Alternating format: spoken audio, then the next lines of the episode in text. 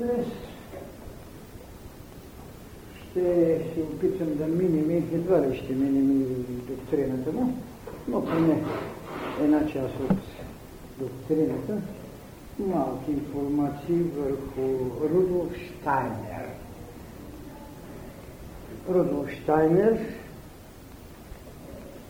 известен на културната общественост с това, че е основателят на антропософското общество. Безспорно минава различни свои етапи. В Гетевото общество, след това в теософското общество, след това основава свое общество, в което се разграничава от теософията с ударение повече върху Христовото учение и промяна на името теософия с антропософия. Теософията е богомъдрия, а антропософията е човеко мъдрен. Разликата е много голяма, а като вложена, като потенциална възможност човекът да бъде божество, или това, което това учение е разкривало на човечеството тайните, които са знаели посветените, може да има и там религия за човекът и човечеството, но знанията, които са пазени в пластовете на тайните общества, се наистина е намалее. Но както и да това е в реда на нещата, според ръста и смелостта да нарушават и довчерчност. Едно е верно, че тези общества, които философията е заносена на преден план, че са съхранявали голямото тайно знание, са издълбоченици на хилядилетията. То може да послужи за основа на едно вече изнесено на всекидневието учение, което е съвсем съвременно. Така може да се каже, че в последната четвърт на 19 век светът беше сезиран с много околотни формации. Това плодно дърво на окултните школи беше до голяма степен отрупано с плодове и то в най-различни, разбира се, вкусови, цветове, защото вие там ще намерите това, което се нарича вече останат всички тези останали движения, каквото как можем да кажем теософията, но вие на това същото дърво ще намерите плодовете на различните спиритически учения, на един окултен свят, наречено окултното учение в Япония Омита или Омито. Бахмаизмът, който е персийският окултизъм, християнския комунизъм, който е в Чехословакия и в който дира няма въобще. Както и от Олмитра. Е, има това Япония някакви остатъци, но така голямата мрежа, която хвърли върху континента, а и извън него вече каквото направи теософското общество, не може да се каже, че един Олми замени едно Олмито е могло да направи, ако щете един бахманизъм, ако щете и учението, след това е на Рудолф Штайнер, на Розенкройцерите, което е много по-далечно, неговата безспорна родинна отроба е някъде 12-13 век, различно известни историци на духовните учения извеждат, даже след това считат, че България се е родило, гонението на богомилици, преследването на известни духовни фамилии, спасяването на този син християн, който следващите писми ще говорим, след като пораснал, понеже е бил в така кърмилницата на българското богомилство, бяха ли 13 век идва тук и тук се събират седем души, освещават това. Е, тук легендата въобще за Розен Кройцер е по-голяма, по-голяма отколкото дори за Христос. Минавам границата. Верно е едно, дошли тук, защото така. В това време обаче 13 век българската църква или, или официалната православна църква е толкова социалистична вече с приемането на... И си казва, че не може дори едно модерно богомилство, това, което наричаме аристократичното богомилство в България през 13-14 век, то не може да даде основание за подривна дейност на държава и църква, каквото е било първото богомилство, богомилство на Пасторужието, което с негодование само срещу а, държавата, че ги града, че ги експлуатира и че църквата ги унижава и ги лишава от свобода, не може да има стойност и винаги може да намерите пет души, които да викат долу, долу, долу, държава, долу църква, но не може да правят Христос. Така че тази легенда на следващия път, когато говорим, така че ето в същото това време, все пак с някакъв етилчета живее и, и Розенкройцерството. Верно с този така наречен чехословашки комунизъм. А, в същото време ние имаме учението и на граф Кайзерлинг. Той има един труд, който е светът, който се ражда, някъде към 27-8 година вече. Минато е последната четвърт на 19 век, влизаме в 20 век.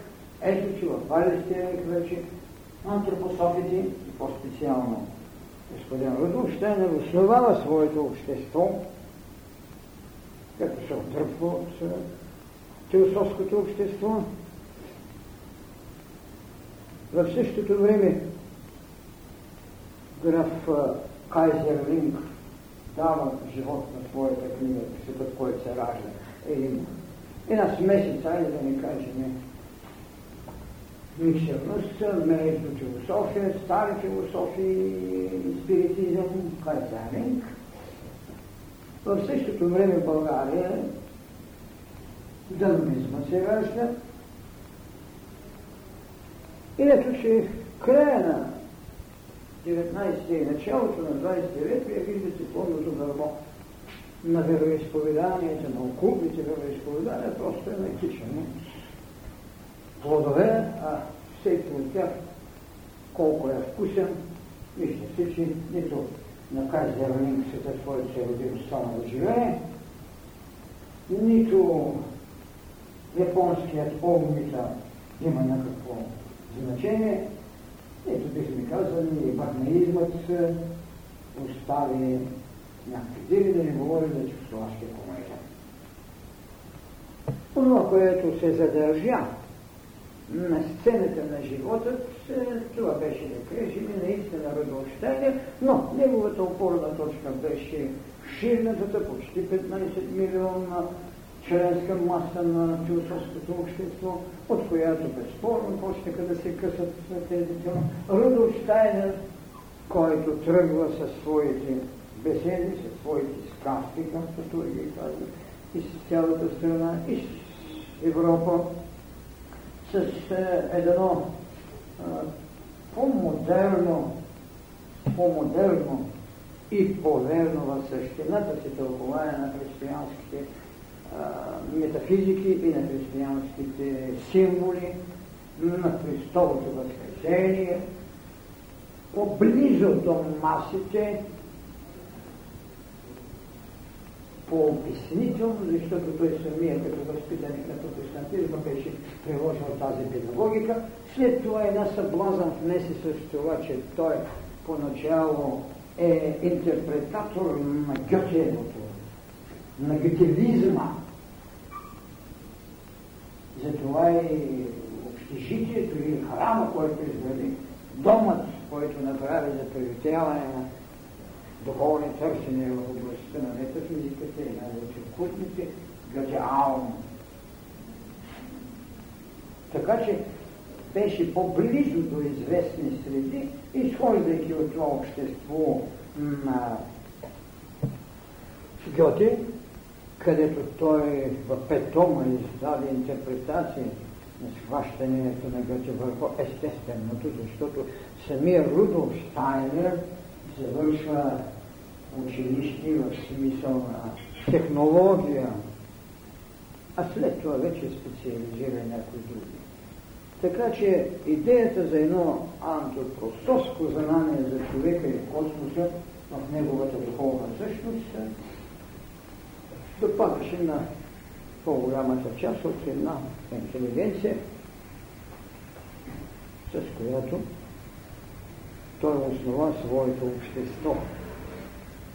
Имат известни, бих казал, еквиваленти с дановизма, защото дъновите последователи се окрепа, защото те не излезаха със своя космогония, а и самия Рудолф Штайнер не излиза с една своя космогония, а приютяват в своите а, духовни търсения космогонията на Роза Калчерство, която е вече и по-широк поглед върху идеята за сътворението. Така че върху отделни моменти от сътворението ние ще намерим вижданията на Рудолщайна, ще намерим вижданията на Дървов и така нататък. Но свои космологите не направиха. Така че можем сега да кажем, че Рудолф Штайнер, нали, както и тук е казано, е роден на 27 2 или февруари в Кралевац. Това градът, който е влизал в територията на Австро-Унгарската империя и е бил син, както казват биографите, на родител, който е работил в така, както ние си казваме ЖП. Тоест железопътния трафик на Австро-Унгарската империя. Е, безспорно, както казват, завършила гимназия, да, завършила гимназия в Винер.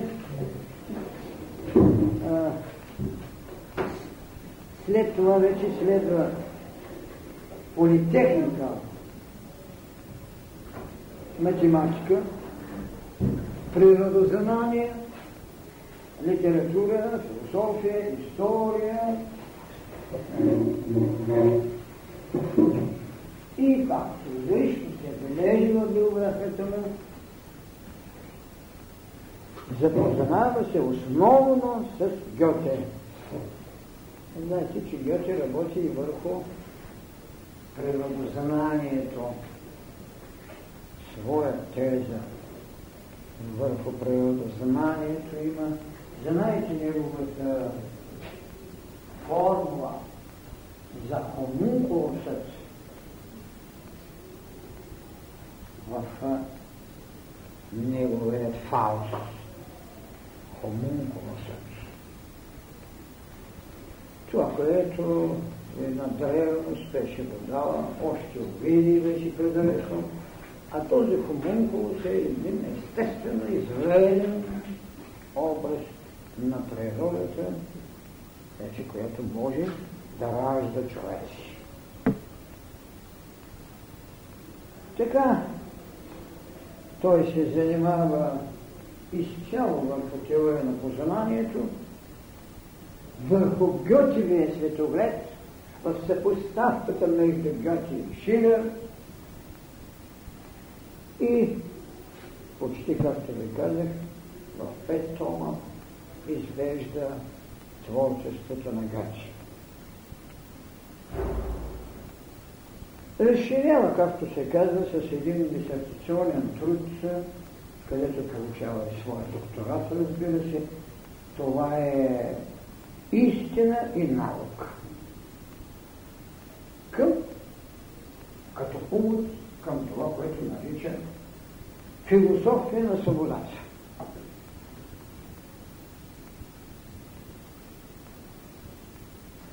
Безспорно, във времето, в което той живее, 1861 година е роден, ами че умира 1902 година, явно, че една от най-голямите, крупните личности в областта на необикновеното мислене, както в философията, така и в етиката, е Ниче, така че той се занимава и с него, както го наричат борец, срещу своето време. И така е, Ниче наистина може да бъде наречен борец срещу своето време. Не като исторически пъти, не като поведена духът в развитието, а срещу това, което вече е утвърдено, както като морален статут, така и като социална концепция. Ниче е против натрапената социална концепция и срещу морал най-вече, защото морала на Европа, а и до голяма степен, разбира се, на някои от другите страни, вече за Америка също така, е изведен из концепцията на християнското учение. Що ли е изведено там, безспорно, той като социално приложение се задава това, което почти общевалидно за времето, в което християнството доминира и определя поведение. Десет Божи заповеди, след това допълнени или ревизирани от Христовото учение за любов към врагът, идеята за прощението, идеята за удар срещу груповата душа, срещу оная схема, в която ще намерите четирите животни, които са акумулирали груповата душа на развитието от телецът до човека, орелът до това, което наричаме в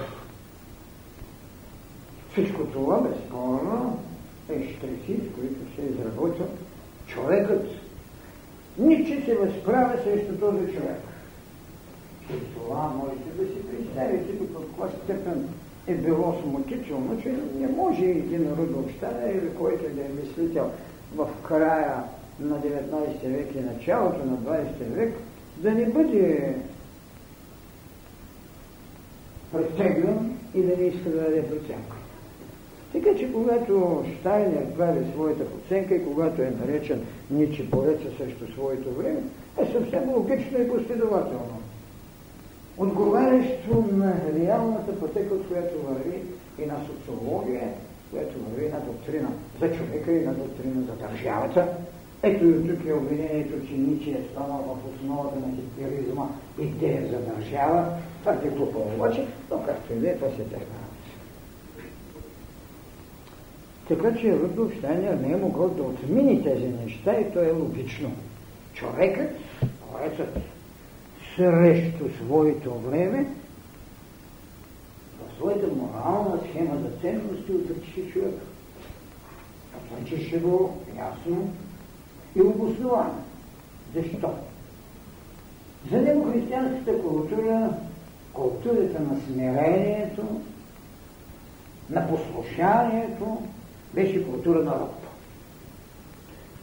По времето на Христос идеята да изведеш човека на смирението беше победа над кое?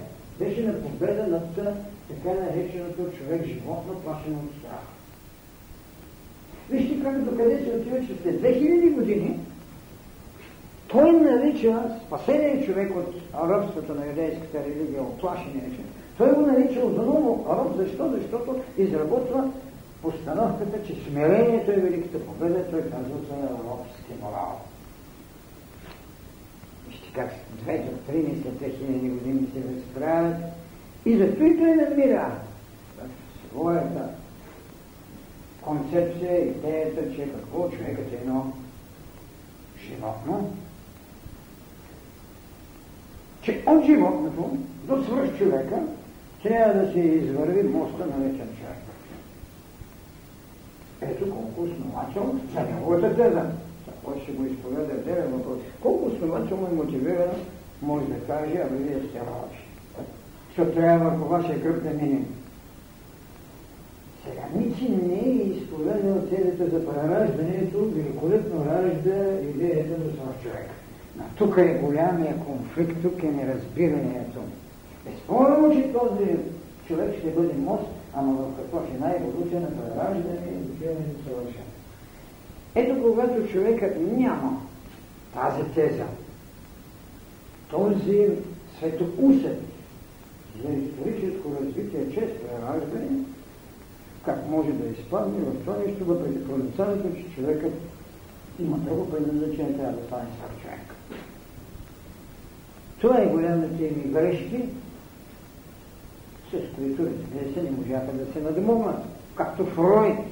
Има великолепната теза за комплексите и неврозите, за липидото.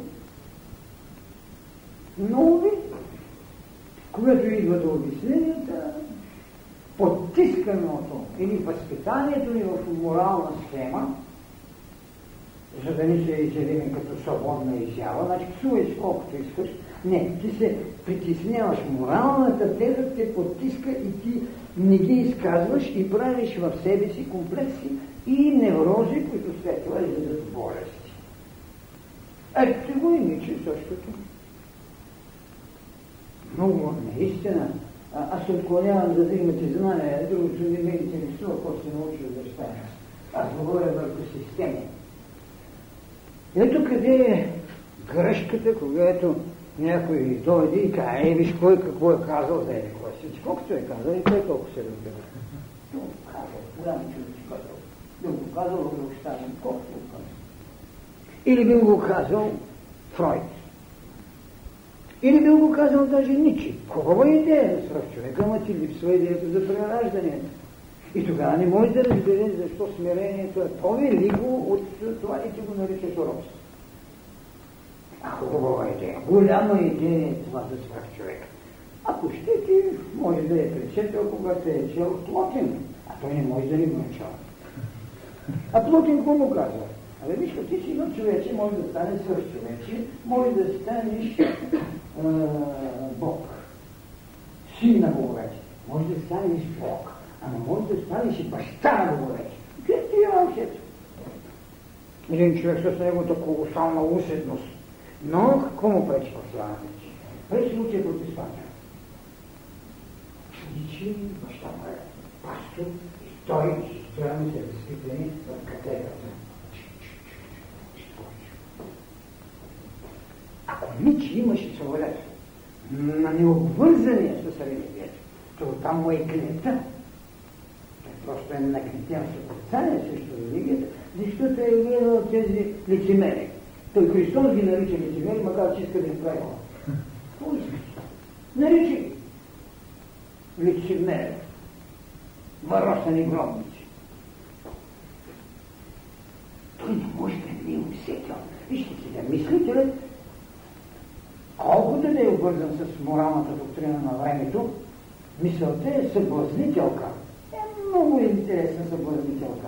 А виждаш ли, че тук има нещо лъжа или лъжецът ти дава морал.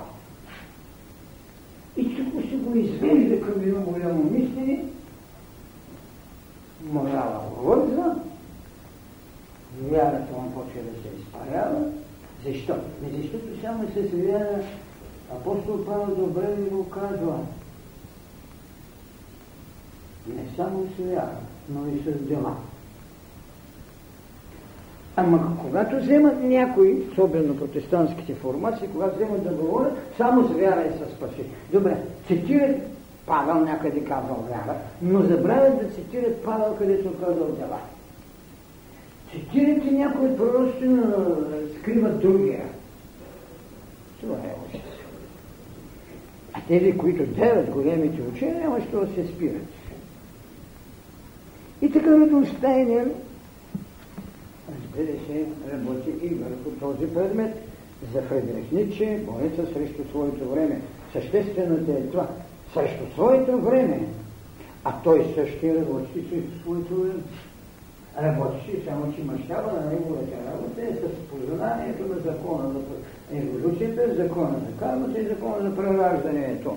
Не е, не е мащабният ум на свързнанието, което един ничи си се бои да има няма принципи.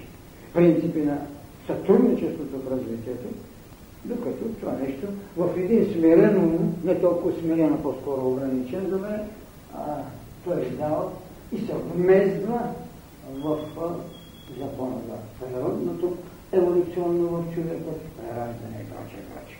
Така че всеки, когато нарушава общата таблица на историческия живот, работи срещу своето време. Но добре, че има които да работят, защото иначе те да стоим още с каменни божества, ако не бяха апостолите и другите. Така, така той, както ви казах, изгражда един гьотен светокрет в себе си, който е твърде, твърде непроницателен, защото Гьоте, който видее, че в него има две решения. Когато хванат Гьоте, идея въпроса да хванем поет на Гьоте. Това е другата страна, съвършена като поет. И когато трябва да говорим за мерогледа на Гьоте, той е от рода на така наречената естествените философия, естествено изпитателите. Но в него няма философска концепция за разграничение на еволюцията, на моралните ценности или още от разделението на Адама на добро и зло. Няма такова виждане и си попили там мен две души живеят. Две души, които на едната дава пълен живот, което също не е това. Нека си го казват каквото иска. На едната дава пълен живот, на тази, която го води към злото. И е хубаво е казано, че две души живеят. Защото тази, която иска да утеши, е да й даде достатъчно наслада. И той я дава. Си при магиосничката, чики-чики там, прави му на, в гърненцето билчички, дава му билчици, става млад, свързва рели си веничките, свързва си договор с Мефистофана и тръгва при Маргарита. И си ходи с Маргаритката и другите, и това. Вижте, това е светоград. Не се спира критиката на тази низост която е пазарлък с дявола, а не лична права. Ако нещо ме е смущава, когато чета различните окултисти и различните критици, или ми липсва, не ми достига дължина на виждането, или нямат далекоскопие, примълчават един толкова скриващ факт в историята на културата ни, че този човек прави, спазарява, ама да го спаси кога? След десетки престъпления. Спазаряване с Мефистофела, отрицателната сила или да го наречем детето на сатаната, отива при магията, това, което в миналия път ви казах в лекциите там, да отидеш при оракула, а не при себе си. Оракула може да е добър, оракула може да бъде малък onaković. Отива се с Оракова, она е баба там е дадена, в Сиви, хубаво е бил тип и вечна мъд. И къде? И вижте, най-интересната база винаги е да отиде при жената. Не, позореше се с Маргарита, но убил братче. Убил брати. Оттам нататък Вълпургия за нощ. Какво ли няма в нея? Що ли се нарекли копон тогава? Не се не. Там няма що да ви разправим какво се живее.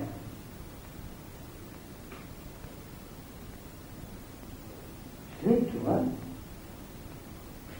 след като извършва стопосора, отражение на християнската религия идва разкаянието.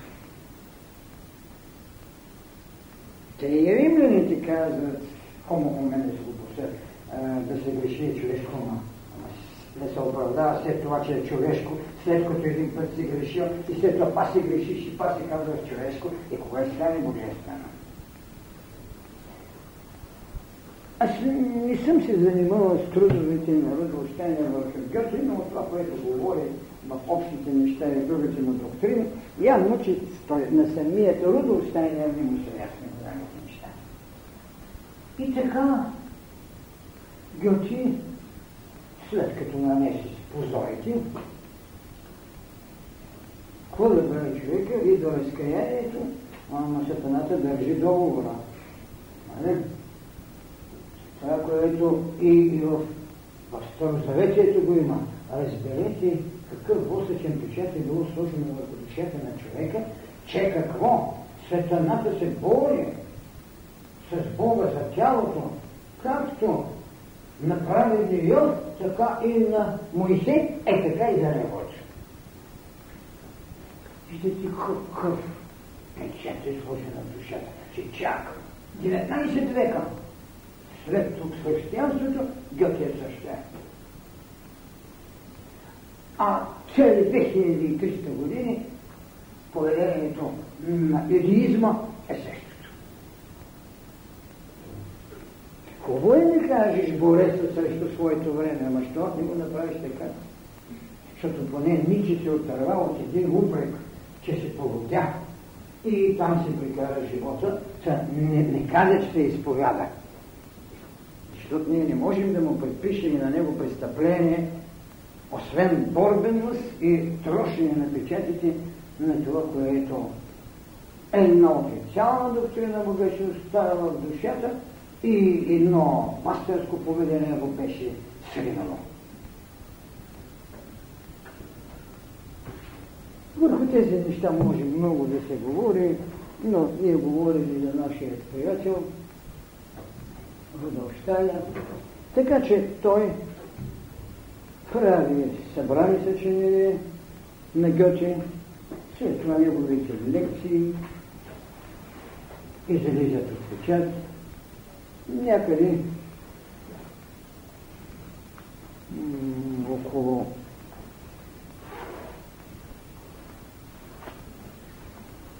в 900-та година вече той почва да слага наченките на една антропосовска акция и е поканен да оглави теософското общество в. Разбира се, той го прави това нещо, наса свои лекции с насловът мистиката в зората на съвременния духовен живот. И точно целта безспорна на философското общество и на всички окултни общества след излизането от забвението, това е да се направи съпоставка с съвременния духовен живот. Но един духовен живот има няколко страници. Едната е социалната, другата е религиозната, другата е културата. И тя, културата винаги акумулира тенденциите и силите на едно предшествуващо е религиозно учение. Защото то е мотивацията, с която отработвате мироглед, с който преценявате или давате своя философия. Така той активно работи и основава едно списание наречено Луцифер. Луцифер Гносес. Чак пред Луцифер не бива да се разбира в буквалния смисъл това, което след това го правят с религията нашите дявола или сатаната. Луцифер това е името на най-светлата съпроводност на творчеството на Бога. Той е самата светлина. Фият лукс. Първият всякъде разминаването. Разминаването е, че светлината вече не е групово съзнание. Тоест, Луцифер не е груп, груповото съзнание, не е тези животинчета, с които се изразява, с които се изразява и даже околната концепция, разбира се, и кабалата в това отношение, когато говорят за Иехова, говорят за един расов, за едно расово божество, за една расова формула. Не говорят за нещо друго. Но за човечеството това не може. Ето защо от Луцифер се разбира светлината. Първият, който се индивидуализира. И църквата и религиите му измислят едно име. Горделивица. Сетили Горделивица, който възстава срещу своя отец. И с това го пращат вече в храмовете на злото. А ние сме говорили колко милиона години са употребени, как трябва орган след орган да се дава, когато и очите му идват, за да бъде отлъчен и оная фраза, която преди десятки години се направила, е безжалостно, но не. А миналия път, когато говорих за леморийците, казаха как се ги блъскат. Плата им е блъскана, да стане чувствително, за да може да създаде плака или ако щете плас, или ако щете някаква материя, на която може да се пише, за да има спора. Но четеш свещеник ли, там дяволи и Алехандре.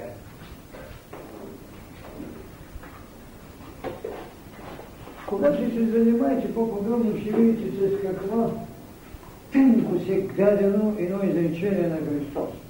Вие сте солта на земята.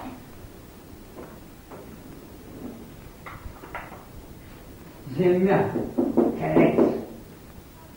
Когато го е казал, вижте, Христа и не знаят може да ни знае.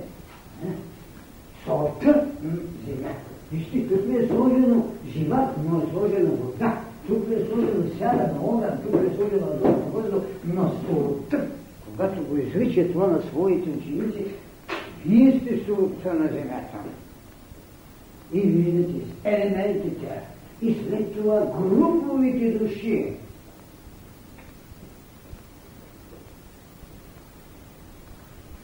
Много е хубаво човек. Наистина, както вече е казано, болест да бъде срещу времето си. Защото това е единствената възможност, независимо в кой момент, къде се намира, да бъде свободен, за да даде въздух за бъдеще.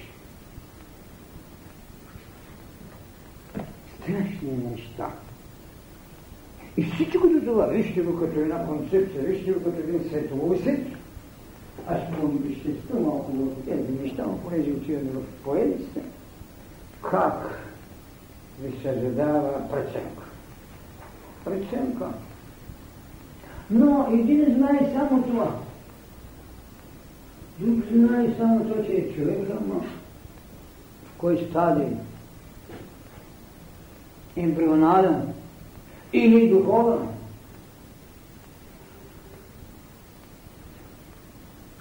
Трябва да бъдеш лъв, за да понесеш огъня.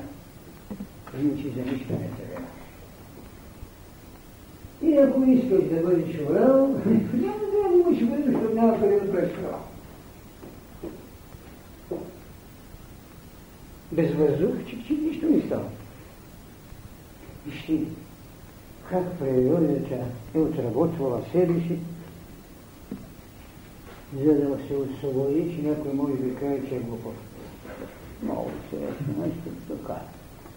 И така, вървят нашите хора в една смелост. И някъде вече, може би така, както е казано,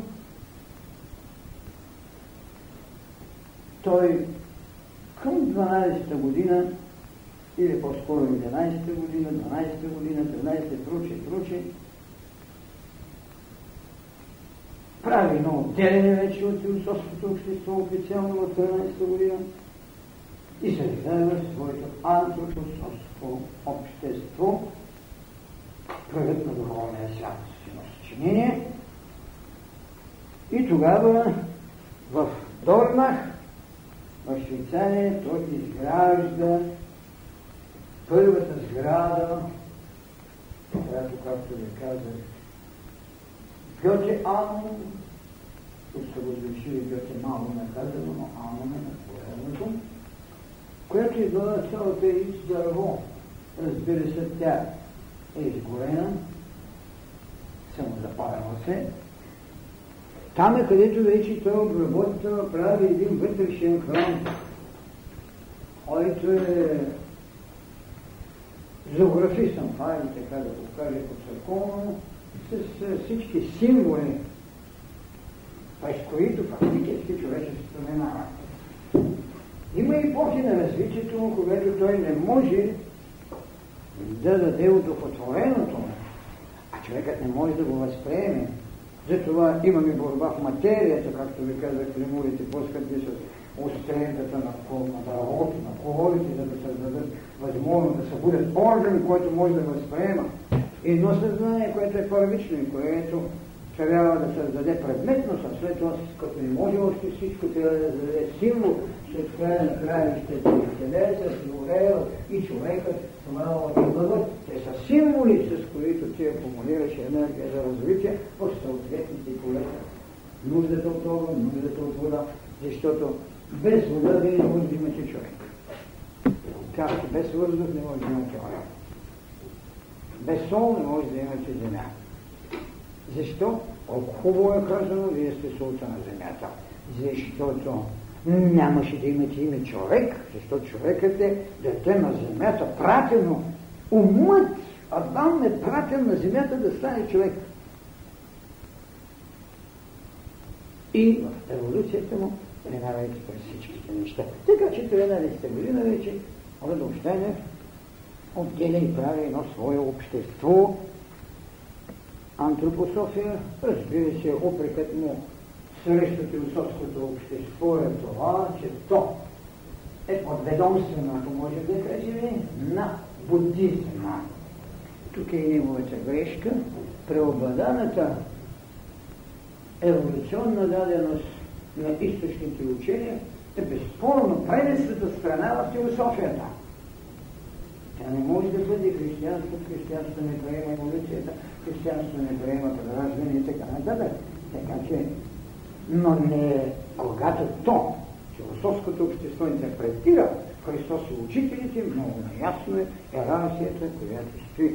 Ние нямаме един ясен или поне до известна степен малко фазен така наречен християнски мистицизъм. Мистицизъм може да имаш, но нямаш окултизъм. И безспорно неговата стъпка до там е могла да стигне, не е била на нашия Кармалко, Терин да стъпка на Хемус.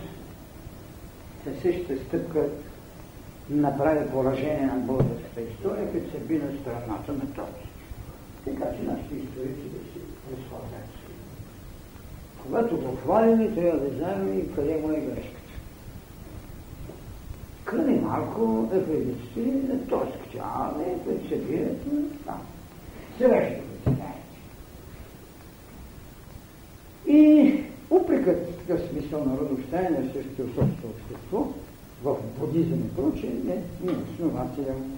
Но това, което така доста по-раничко се прави от така наречените прелегировани паневремисти в България, това е, че още на времето, някъде още от 900 година, той работи върху евритмията, а в 1914-15 година той пише един хубав труд, така евритмията, чието първи стъпки датират от 1912 година.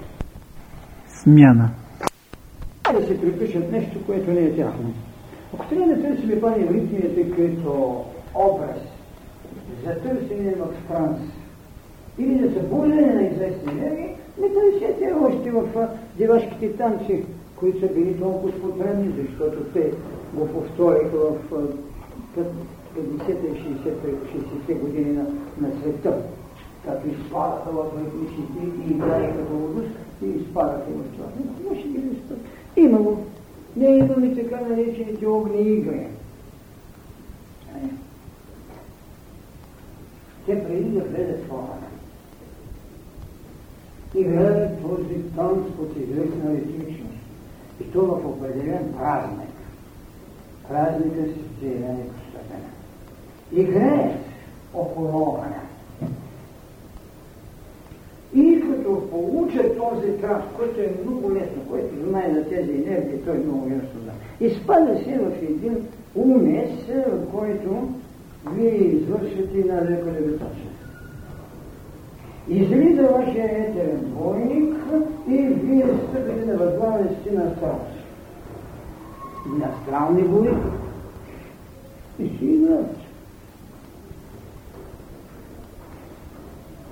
Че а, не е нещо ново, ако се търси коренът и происходът на така наречената пантераритмия. Така че още в 12-та година той работи, дава е на своите продълженици и безспорно ние имаме тук Голяма част от писанията, които последователите сега на Дома се опитват да ни представят, забравяйки това нещо, това е признанието на Дънов върху розенкройцерството и специално Рудolфштайна. Така, разгръща своята жизненост, възмущение и пише един автобиографичен труд, озаглавен Моят жизнен път. В събрание съчинение под номер 28 в тяхната библиотека. Там са дадени ръководните принципи на антропософията и безспорно и част от това, което, както тук евремистите бяха решили, че имат игрите, имат лечебно и така, както го казвате, лечебното изкуство. Тъй извървява своя път, казват кога е била последната му лекция, на 28 9 септември, това е била последната му лекция, 1924 година, и след това вече болен, и на 33 1925 година в Дорнах, където изграждат нов, новия гетанон, той е починал. Така, фактически,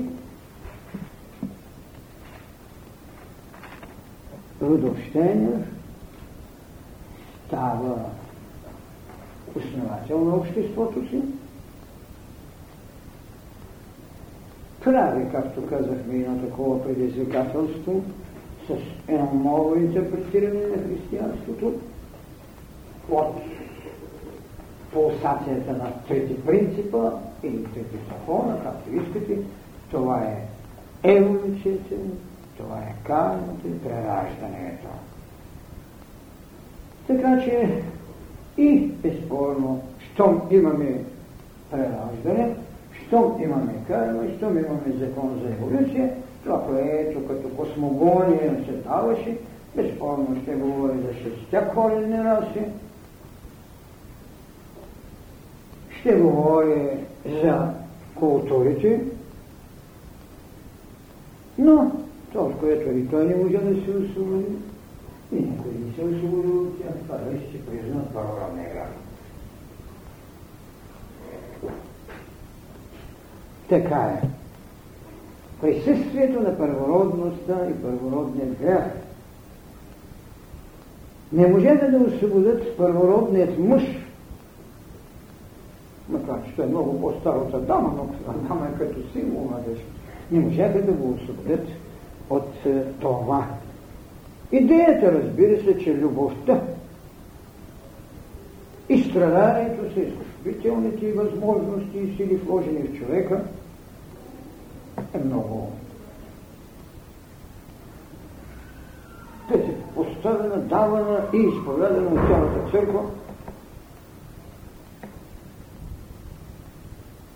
Приоритетно на любовта се дава место,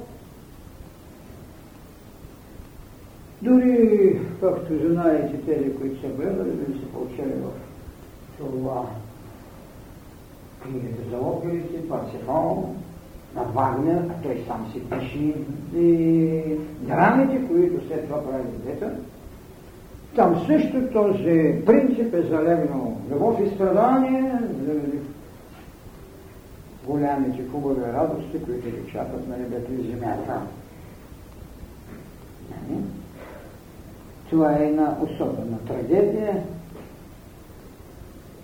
Почти всичко, каквото окултизма знаеше, един Вагнер го беше включил в своя пасифал. Е, разбира се, че всичкото това е поставено на много по-широка основа,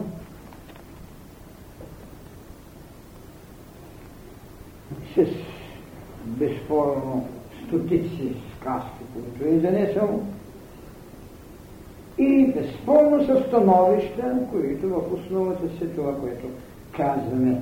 Едно по-особено, малко по-задълбочено от официалното предложено християнство виждане върху учението на Христос. Любовта и страданието.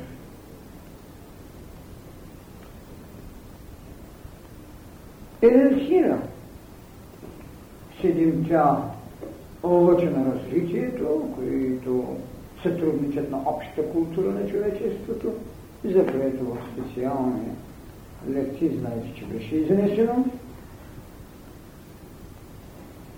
След това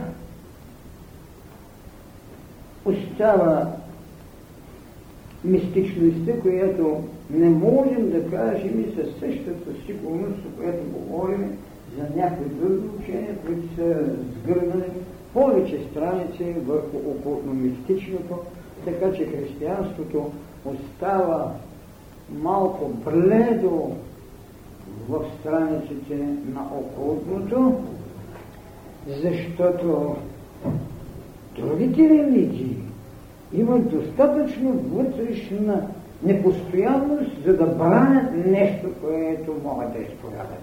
Но християнството успява да тронува над мисленето, изхвърля твърде много неща от същината на Христовото учение, след това окупира с един ров на източната и западната църква, срещу всякакъв мистицизъм, зато и са така ударите срещу такива общества, успява да вземе съзнанието им и да го отведе в исторически пътища, като кръстоносни походи, спасяване гроба на, на Христос, а махане Христос от душата на човека. Това е страшно. За съжаление, разбира се, и господин Рудовщайна не можа да ги види в тази работа, защото това, което като окултно можеше да се каже в учението на Христос, не беше интерпретацията само по-дълбоката интерпретация само на идеята за възкресението, което е една изключителна идеята за възкресението, която е личен мистериален акт.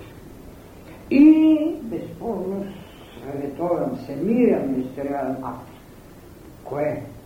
Някои от мистиците считаха, че яденето на ябълката, която дава идеята за знанието, е какво? Е един мистериален акт в личния път на човека, а възкресението е един семейен мистериален акт.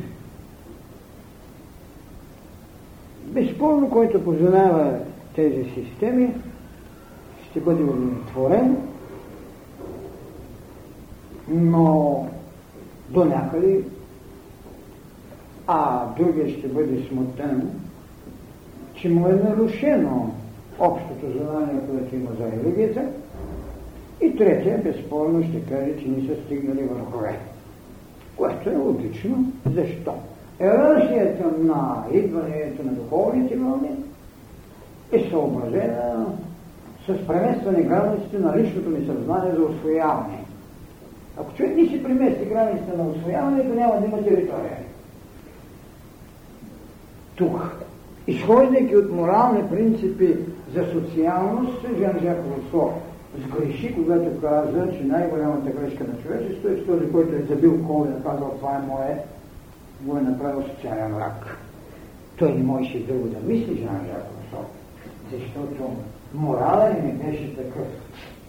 Да се противопоставиш на този, който има.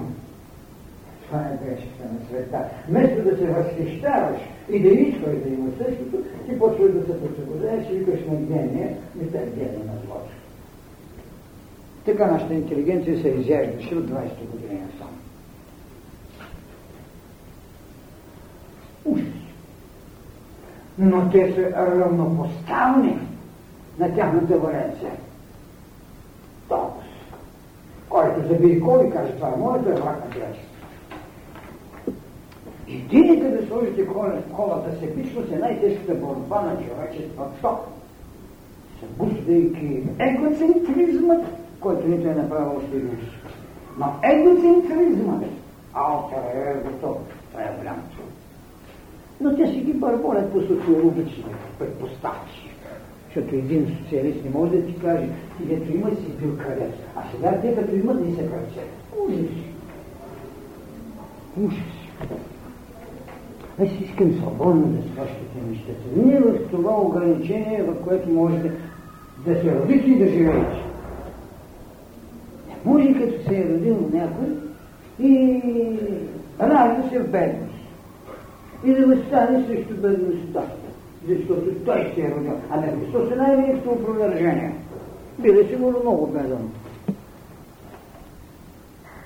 Но не възстави срещу бедността, а и търси место, kam да се разшире. И с талантите им показва. Онзи, който като Жан Жак Русо постъпи и имаше един талант и го зароди, каза, вземете му защото няма идея за личност. Той е още теле. Там герой е отивал на дядова там с работа да се. Този, който ги направил 5 на 10, дайте му ги. Защото той може десетина да направи 100. Приносът на добро, макар и в лично притежание, докато дойдеш до социално съзнание за блага да даваш на човечеството, е развитие. А не друго. Да го заровим.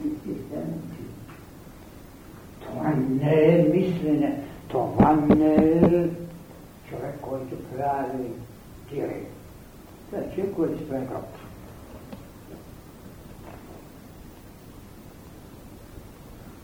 Така антропософът казва, че в любовта е мъдростта, но любовта е всичко.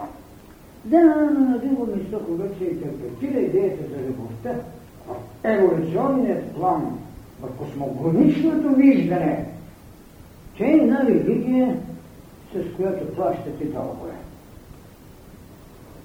А не правите инвестиции.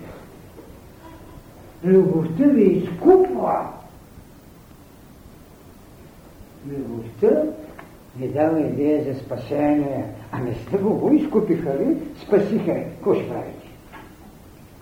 Така че любовта е разплащане. И тук има и грешите, когато не могат от това нещо да извадят бъдещето на мъдростта. Трябва да стоиш, защото нямат кораж, трябва да стоиш на нивото само на изплащането, а да ти Христос трябва да стои само в кавеза на оплащането. Къде? Това е ужасът. Да приемаш еволюцията, да приемаш прераждането, да приемаш карата и пак да се загърнеш със своето старо платя и готово, чакай там. Тук е именно грешката на голямата част от тези. Или измишлетените, които някой ще ви каже, дайте славянската раса ще бъде бъдеща култура. Но ще Руският народ не само кой не знае обаче.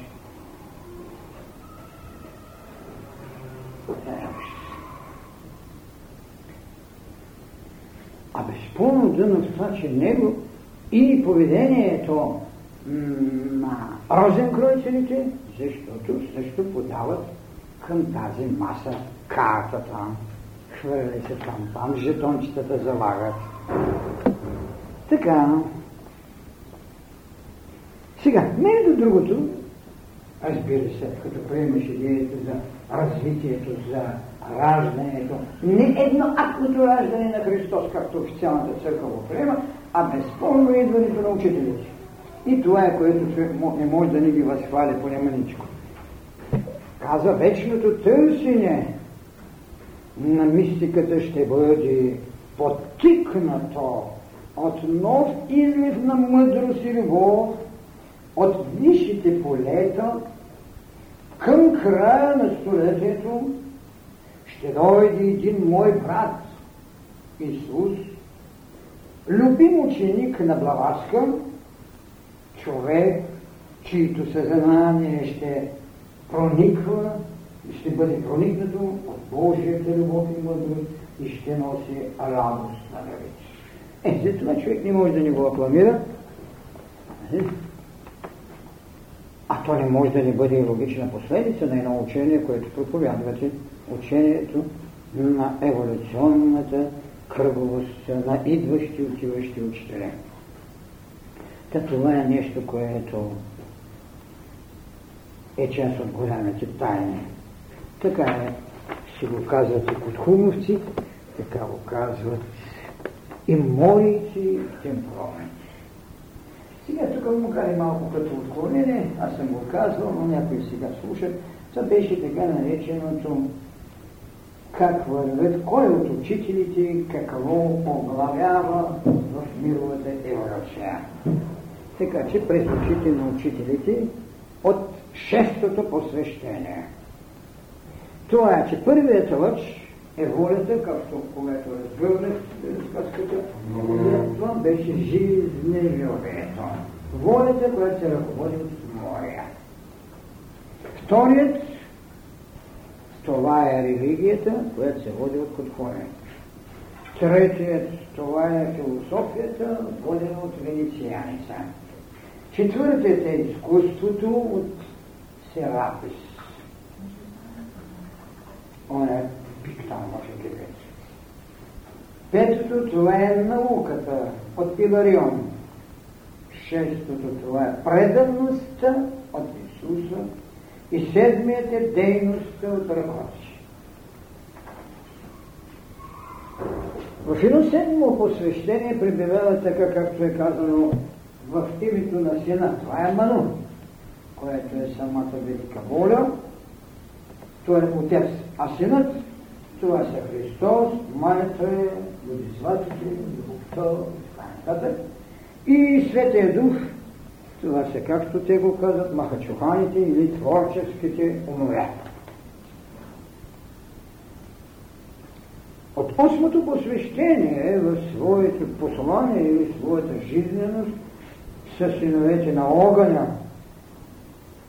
Буда, не този Буда, когато има учение, това още Буда като, а, като духовна вълна. И тримата от Венера.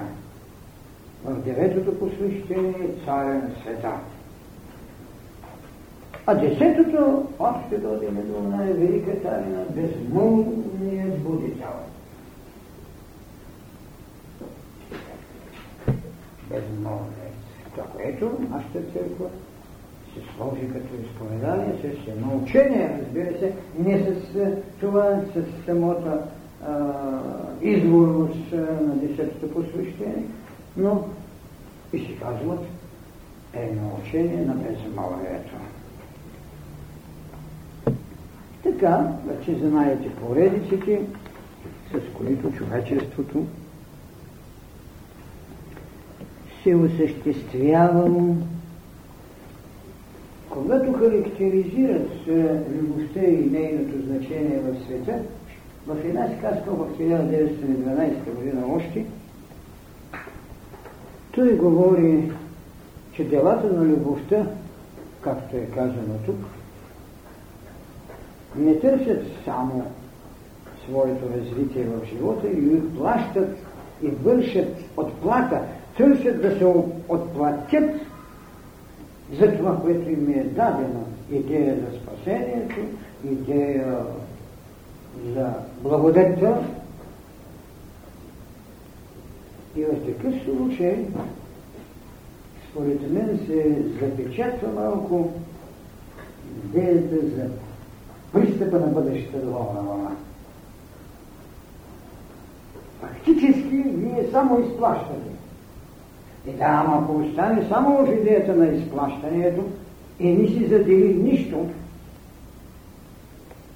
с какво ще излезе в едно бъдеще?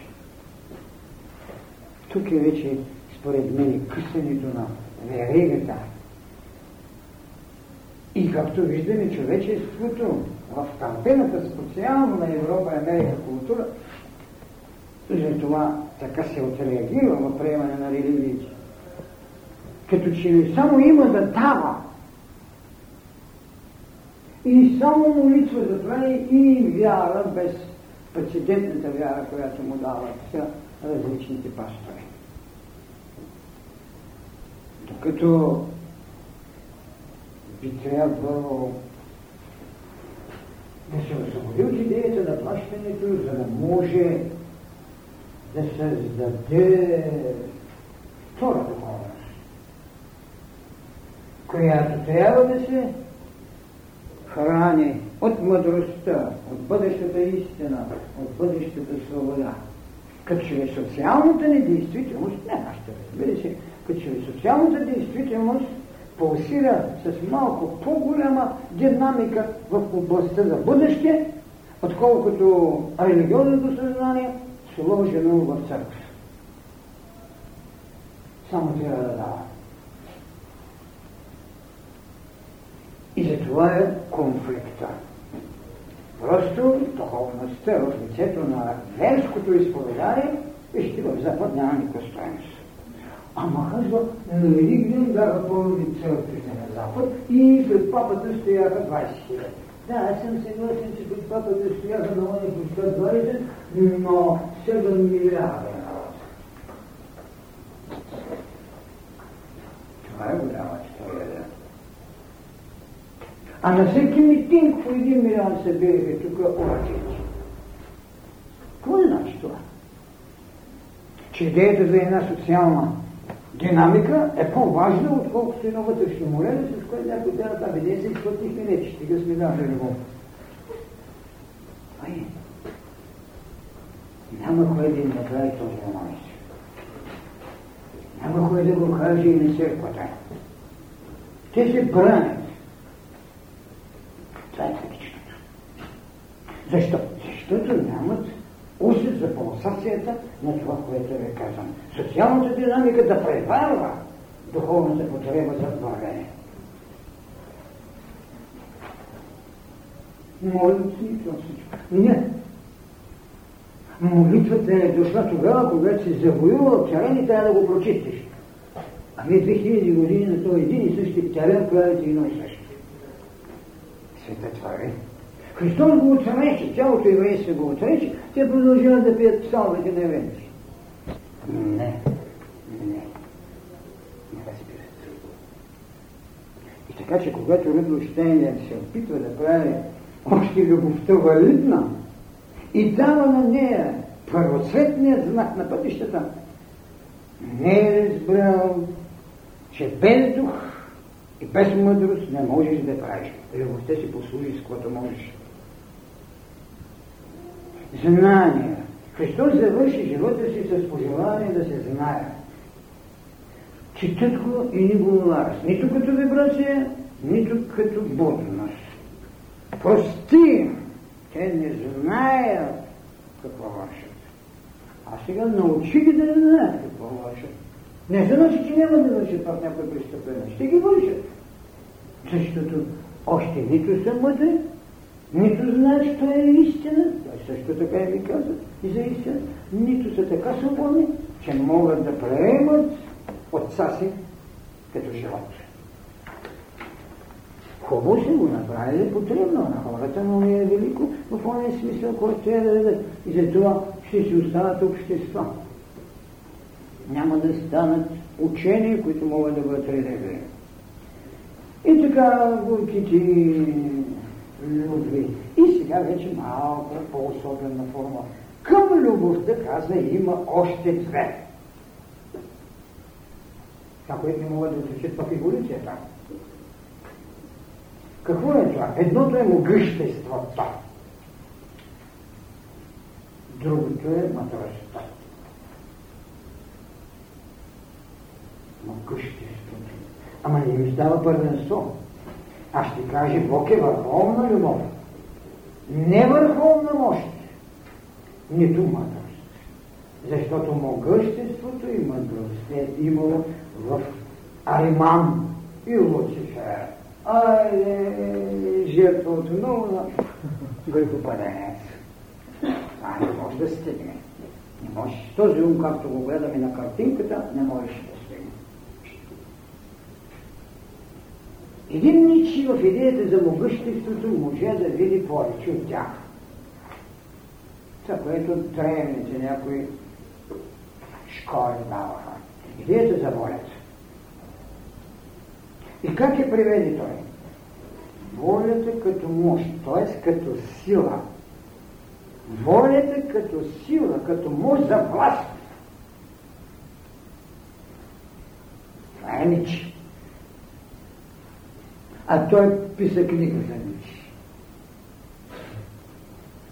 Волята като сила за власт, като мощ за власт. Ама ако е сбърка с историческото понятие власт, тогава трябва да каже дали е републиканска, дали монархическа, дали имперска и така нататък. Не, не, не, не, не. Точно като енергетическа лучевата сила на излучващия вечният. Било Христос, било Бог и така нататък. Това е, което не можаха. И готово, дай на сатаната, дай на Ариман, и добре бе господин, че даваше на Аримана, ама както виждаш Ариман имаше определено време. И се връща при хора. Връща се при Ахурамазда. Ахурамазда го унищожава. Взима му се енергията, за да може да върви противополюсното като еволюционна потреба. И така, Ариман па изгоре на той на Луцифер. Ахем е писал списание Луцифер. И казва, там се разгърна в света. А самата любов, тя е хармония и Божия просто. Изколение Божие. Милосердна е бил негово дете. Не ме възгордял се. Не възгордял се, защото иска да бъде личност личност, която трябва на Господа. Ние му предписахме, че Господ се е обидил, че има Люцифер. Няма никъде да е казал, аз съм обиден. Няма. Те го предписват. Човешко предписание за знанието на малък или голям пророк и какво? А самото Люцифер значи светлеище. Така, така, значи, както казах, разделя мистериите, тази, която яде плодът човешка мистерия и голготската мистерия, мистерия на могъществото и любовта. Добре хора, разбирате от грешки, разбирате от злаци. Знаете, че имало на точка. Ама после това има и това. Ама знаете, че този кръст това има и това. За да се сложи духът в материята. И след това от всичката тази двобойност, върли, върли. И какво стане? Стане божество. Тогава защо не можахте тук, където стоя да се опложда? Какво се опложда? Женско и мъжко начало. Какво? Създавате идея за плът, която ви формира вече друга субстанция, на която Бог кожи и дръжи. Защо не шиеше по-напред? Тя, когато изгрешиха, т.е. когато познаха материята, им ши дрехи. И тогава защо тази материя, този двубоен на Христос, не можахте да го видите двобоя между дух и материя. Беше средата, качва се нагоре към духа, ето ти го и ето ти възкресението. И за това пътя на мъжността сме сложили вече над кръстното, където двобоя между дух и материя е извършен, където демонстрацията на духа над материята се изрази в това, което наричаме възкресение кръстени събиране. Ама догма, никаква догма, жива реалност. Имало е възкръсване на отделни личности. Че имаш възкръсване на едно мирово съзнание. Християнство фактически прави едно мирово съзнание. Добре, нека с това мирово съзнание идеята за любовта да се изкупва, да се прощава, един вид да плаща данъци на кого, на Господа, че го е създал и че той е сгрешал. Но както и не, мирово съзнание се вземаш. Отваряш път, разбиваш една гробница и тая гробница. Он един чувствен. Атлас беше на раменете ми, т.е. земята беше на раменете. На Атлас на раменете беше земята. След това Христос се даде братата си.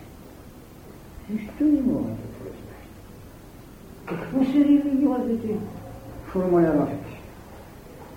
Облезци на Божия ритмус. Това е. Виждате го Бог. И Христос ще му даде ръката. Тя ви тежеше. Цялата път безспорно ще тежи. Той ви показа след възкресението, след възкресението. Аз се нося не тя. И тогава вече имаш единство с Отца. Те така, че тази мистерия на Голгота беше извършена, казва, в противовес на могъществото и любовта. Това е пък едно сващане точно в редът на грешности. Тази мистерия може в очите ни да изглежда насилие, употребена насилие, но ние, вие, ние в нейния мистичен характер, била извършена срещу любовта. Ами, че той, ако не искаше, беше казал, аз имам 140 хиляди ангели там всеки в света. Що не го употреби? За да не употреби могъщество. Защо с тази любов не им каза? Ето аз, който мога да дигам мъртви, преобразявам ви съзнанието, не ми правете насилие. Виждате какво съществува и като дойде някой при вас някакъв посочи, като ви разбира една теория, че са измъчили Христос, иди или пък някой от другите секти, горкия Исус колко са мъчили. Човекът е бил мъчен в добрия смисъл на думата, това, което съм ви казал, няма страдане, има развитие. Ама той кога ще го пожелая, след като го ощипите и го болезно? Няма да го пожелая. Тогава идва идеята на депресията в духовните вълни. Бъди правдив. А, си. Наказание. Бъди любовилен. Не си. Еми и те ще мразят. Тогава казва, бе, той защо не мрази? Чувстваш еманацията на отрицателна енергия. и рухваше. Трябва да се разбере, това, което разбира се, има известна стоеност, че е в даденото така първично бълствено къне на човека, на еволюцията. Има нещо, което като видимостта на очите ще ви каже бръщи страдълни, бръщи муки, бръщи или какво си. И обаче, когато му е твърда земята, и се мъчи, и хвърли зрънци, па направи една молитва, па дойде дъждът, като отиде да жени, тогава не говори се.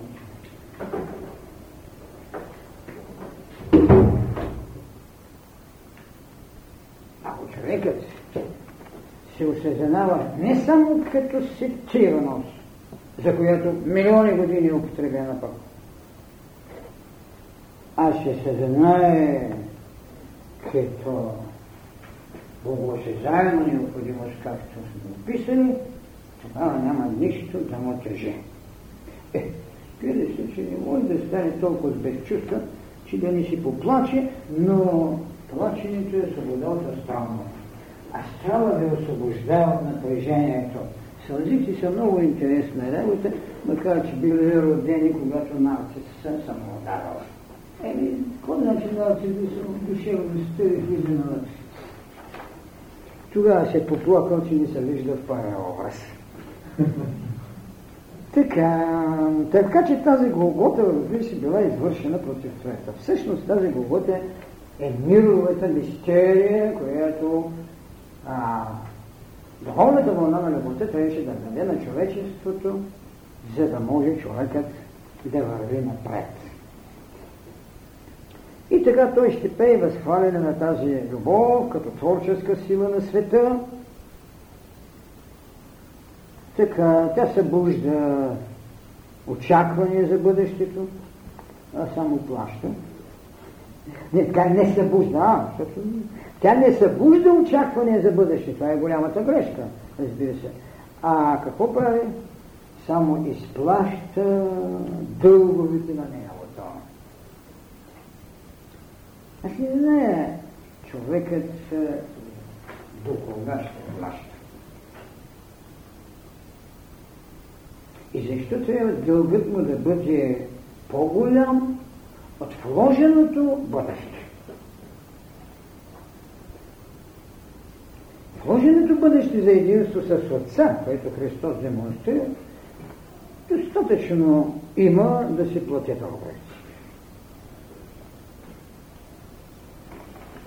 Така обяснява тази мистерия. И естествено еволюцията изначалните още стъпки, това, което сме говорили за Сатурното, вкарване в кристала на енергии, ще трябва да достигнат до едно състояние, което трябва да слезе да се събуди топлина, с която започва формирането на живота. И тази топлина се счита, че е кръвта. А кръвта, както знаете, винаги я наричам аз, за да я представител на земята. Така че Можем да обясним и тогава, защо в юдейската религия кръвта съждава кръвните горлупи и идеята за кръвното отношение. Защото те е топлината в Сатурн, топлината в Сатурн за зачерпване, за зачеване на живота. И в такъв случай, след като е извършил и след като е виждаме на земята като обър представител, ние трябва да разберем властта и още над човека, това, което действа религия остава, починена, колко много е струвал на Христос да изрече думите си, този, който слуша Словото на Отца ми, той ме е брат, сестра, вижте каква свобода от кръвната връзка. Очудвам се, когато не са могли да намерят тази идея, толкова добре казана от Христос. Не кръвта, а духът Словото е, което ни прави вече общия. И такъв случай с кръвта какво? Още плащаме данъци на него. Разбира се, че по-модерното законодателство давно отхвърли кръвното отмъщение, но не се освободи от възмезността. Пак Христос, което му докара грешницата и трябваше да бъде убита по тяхния закон, внесе тайната на прощението. Колко нещо се е извървяло и колко малко се знае. Така, любовта става една необходимост, чрез която трябва да се разбере мистериалният факт, да, да се разбере, но да се освети и приложи тази мъдрост. Разбираме му, че е свобода от кръвност, от кръвта, но не сме го разбрали в мистериалният на асенката на мъдростта. Ето защо казва така. Любовта, съчетана с мъдростта, е нужна да се даде, да се минат полтите на мъдростта. Еми, защо тази мъдрост се гонеше до сега, като до сега имаше вся смърт? И ще взема. Го пита човек да се минат полтите на смъртта. А още с раждането му идва и смъртта. Е, може ли без мъдрост да я разбере и как е минала полтите? Ей, това не ми е ясно. Така че, когато се оплакват, че старите религии не приемат преходността, че те не позволяват един нов Христос да дойде, или един нов Буда, или някакъв нов, независимо какво пак ще бъде посветен, е, това не можаха да се освободят в собствените си теории, собствените си хващане. Остава си в любовта, така както и в известна степен да му се в разширеното, дълбокото дишане на любовта. И да, ама може мъничко да те щракне една змеичка тук да приемаме, чинка да те мъдрост. И тогава няма, няма нужда от е, Херкулесови гърди. Има нужда от е, змеичката на Атена Палата, която е носи на шенка. И така, болтите на това на смъртта трябва да се минат а, да, древната мъдрост не е философия, не е любов към мъдростта. Древната мъдрост изначало е откровението, това което съм говорил. Тя е дадена до сега само чрез откровението на Хермес и на Иоанн Богослав. И какво казва така мъдростта проистича от импулсите на любовта. Твърде ограничено, но не мога да го приема. Затова казва, ерата на любовта съвпада с ерата на егоизма. Защото в края на краища голямата тайна, с която егоцентризмът се обособяваше, която правеше човека егоист, за да може в защита на своето егоистично цяло, в съразмерно с отсрещният, да се родят любов вместо унищожение. Но мъдростта вече не ми дава това, което че другия вижда себе си, а знаеш, че си ти. Достатъчно само да се видиш. Защото до сега се гледат, ама нищо не става.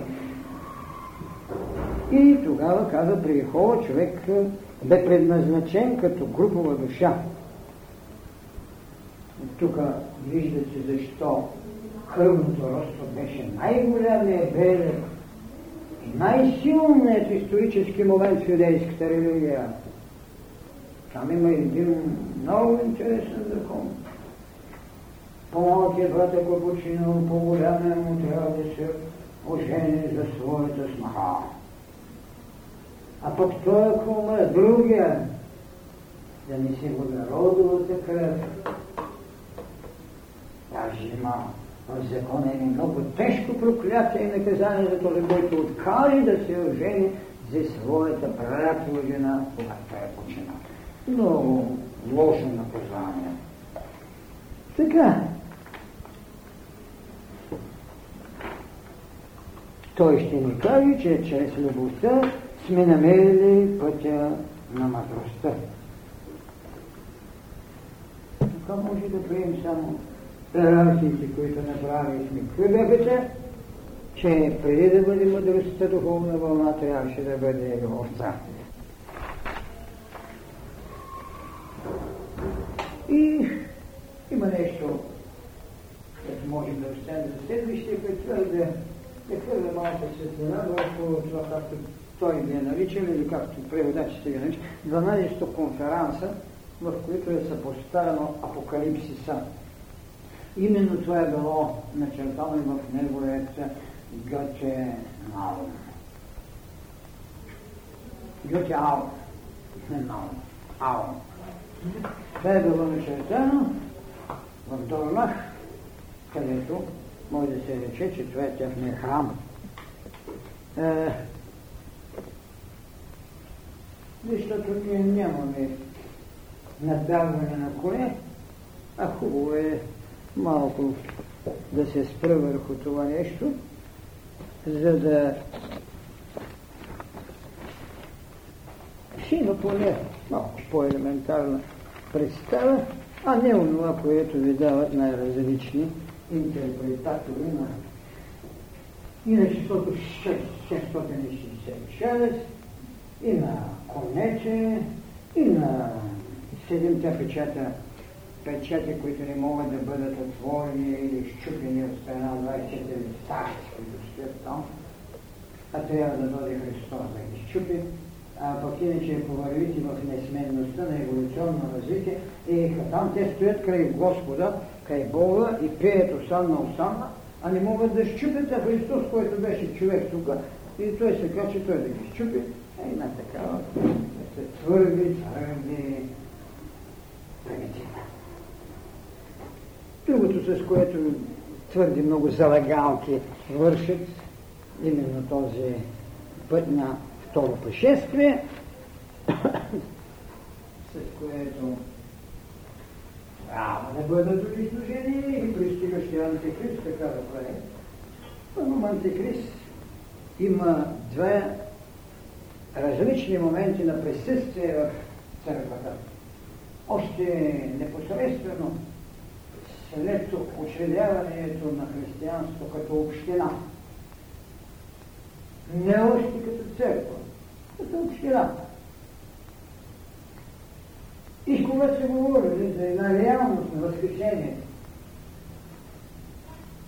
тези, които не са го приемали, че той е възкръсно, се наричат антихристос. След това, когато става въпрос за неговото второ пришествие и идването преди него на някакъв си антихрист, който той ще заблуждава и ще дава залагалки пред човешките умове. Още когато Йоан дава откровението, на други ден са мислили, опит в второто пришествие. Нещо подобно да се измина и други ще минат. Което е неразбиране, нито ясно познание за това, което наричаме коренни раси, нито приливите на духовните вълни. Нито по някой има дълбочината на гледа. Защото там има един израз, който казва, че ще се води една битка между духовни и недуховни сили. И когато кора на небето духовните сили спечелят, тогава ще настъпи това и ще има хилядолетно, едно хилядолетно царство, дали си има такава школа, такава секта, хилядиците. Аз не знам някой сега да е казал, гледа ли го Олимпийската и докъде. Защото след този израз казано така. След като горе светлите сили победат, след 42 месеца, а не до сега, може би пъстен пъти се поставили и са довели по 42 месеца и не е станало. Защо? Защото горе не знае дали е свършила битката. Тогава ще настъпи това. Но понеже е казано другото, всекидневното, ще има войни, преди това да настане второто пришествие. Ще има наводнения, ще има вулканически изриквания. И щом стана Първа световна война, Втора световна война, за много раховете излезаха. Говориха глупости, говориха глупости, говориха глупости. И войната се свърши и потоп не стана. Второто нещо, тези неща трябва да се виждат и в един духовен план. Образът, който няма още орган да бъде схванат, се дава в символи.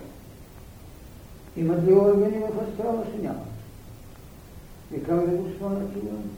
Аз слушах песента на четири старост. Ами хубаво, те пяха там, пак пеят, Осанна, свят, свят, Бог, Отец, и така, добре.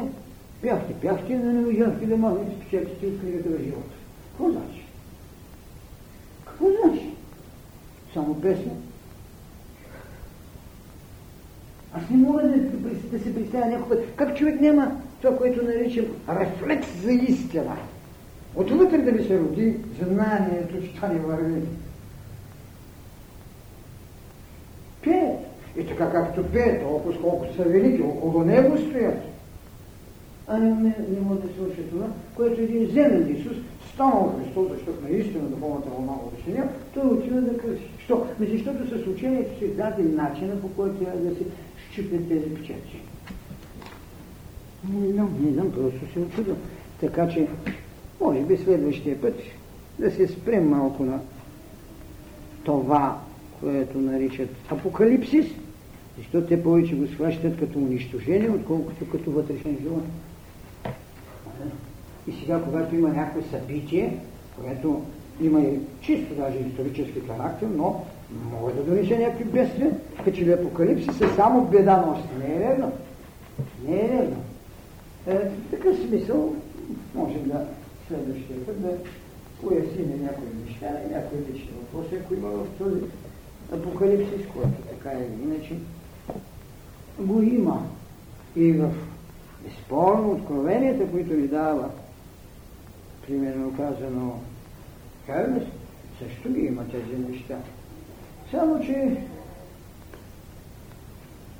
лесно там се разпределя бремето на унищожението, защото имаш много божества, на които може да им дадеш по един самар дърва да носят. Лесно им е, но той самият е наясно. Прозрението му не е гениално, а е божествено. Виж, прозрението на, на този на Прометей е човешко. То е гениално да иска да прави човечи, но да ги прави от пръси вода, прави от пръси огън. Значи отива носи такава древени. Имаш вода, огън, огън, Господа. А всичко върху човека ще се струпа. Защото го си заедно, не че Оля, няма да познае, не че лъга, не че телеса. Всеки ще понесе, но човекът е еволюционната потреба на Бог. Така.